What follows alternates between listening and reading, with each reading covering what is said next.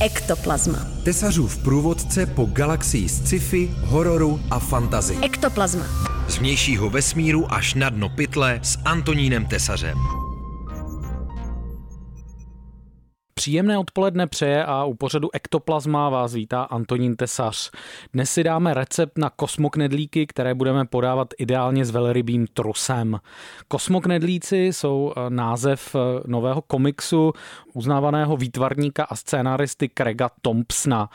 Ten vlastně tak trochu vylezl spod deky a pustil se až do dalekého vesmíru, protože jeho dosud nejznámějším komiksem je album Pod dekou, což je velmi intimní, velmi civilně pojatý eh, autobiografický kousek, ve kterém eh, se Thompson vyrovnává eh, s tím, že byl vychovávaný ve fundamentalistické křesťanské rodině a zároveň se tak úplně nechtěl zakonzervovat v tom vlastně ultratradicionalistickém pojetí křesťanské víry. Komiks Kosmoknedlíci je naproti tomu hodně rozevlátá akční dobrodružná sci-fi z dalekého vesmíru, která je určená hlavně mladším čtenářům, ale radost udělá určitě scifistům a nejen scifistům všech věků. Já si dokonce myslím, že rozhodně nějak nezaostává za Thompsonovými ambicioznějšími kusy, jako je právě pod dekou nebo originálně pojaté rozsáhlé album Habibi. Ektoplazma.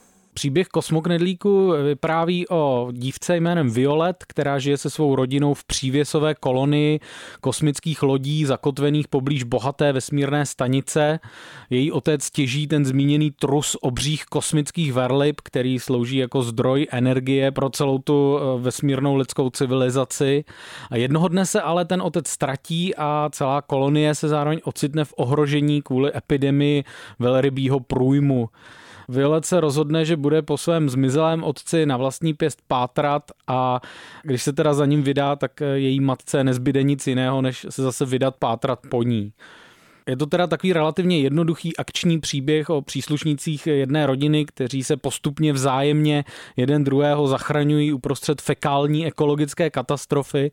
Zároveň to ale rozhodně není primitivně udělaný komiks. Jak už ta zápletka naznačuje, tak Thompsonovi se podařilo do toho vyprávění vplést spoustu motivů, které souvisí s ekologií, s třídními rozdíly ve společnosti, ale také s náboženskou vírou, která je tam teda hodně okrajově a s takovými možná jako hodně plakátově americkými, ale přece jenom tady vkusně podanými motivy rodiny a potřeby mezilidské soudržnosti, což ostatně nikdy neuškodí. Ektoplazma.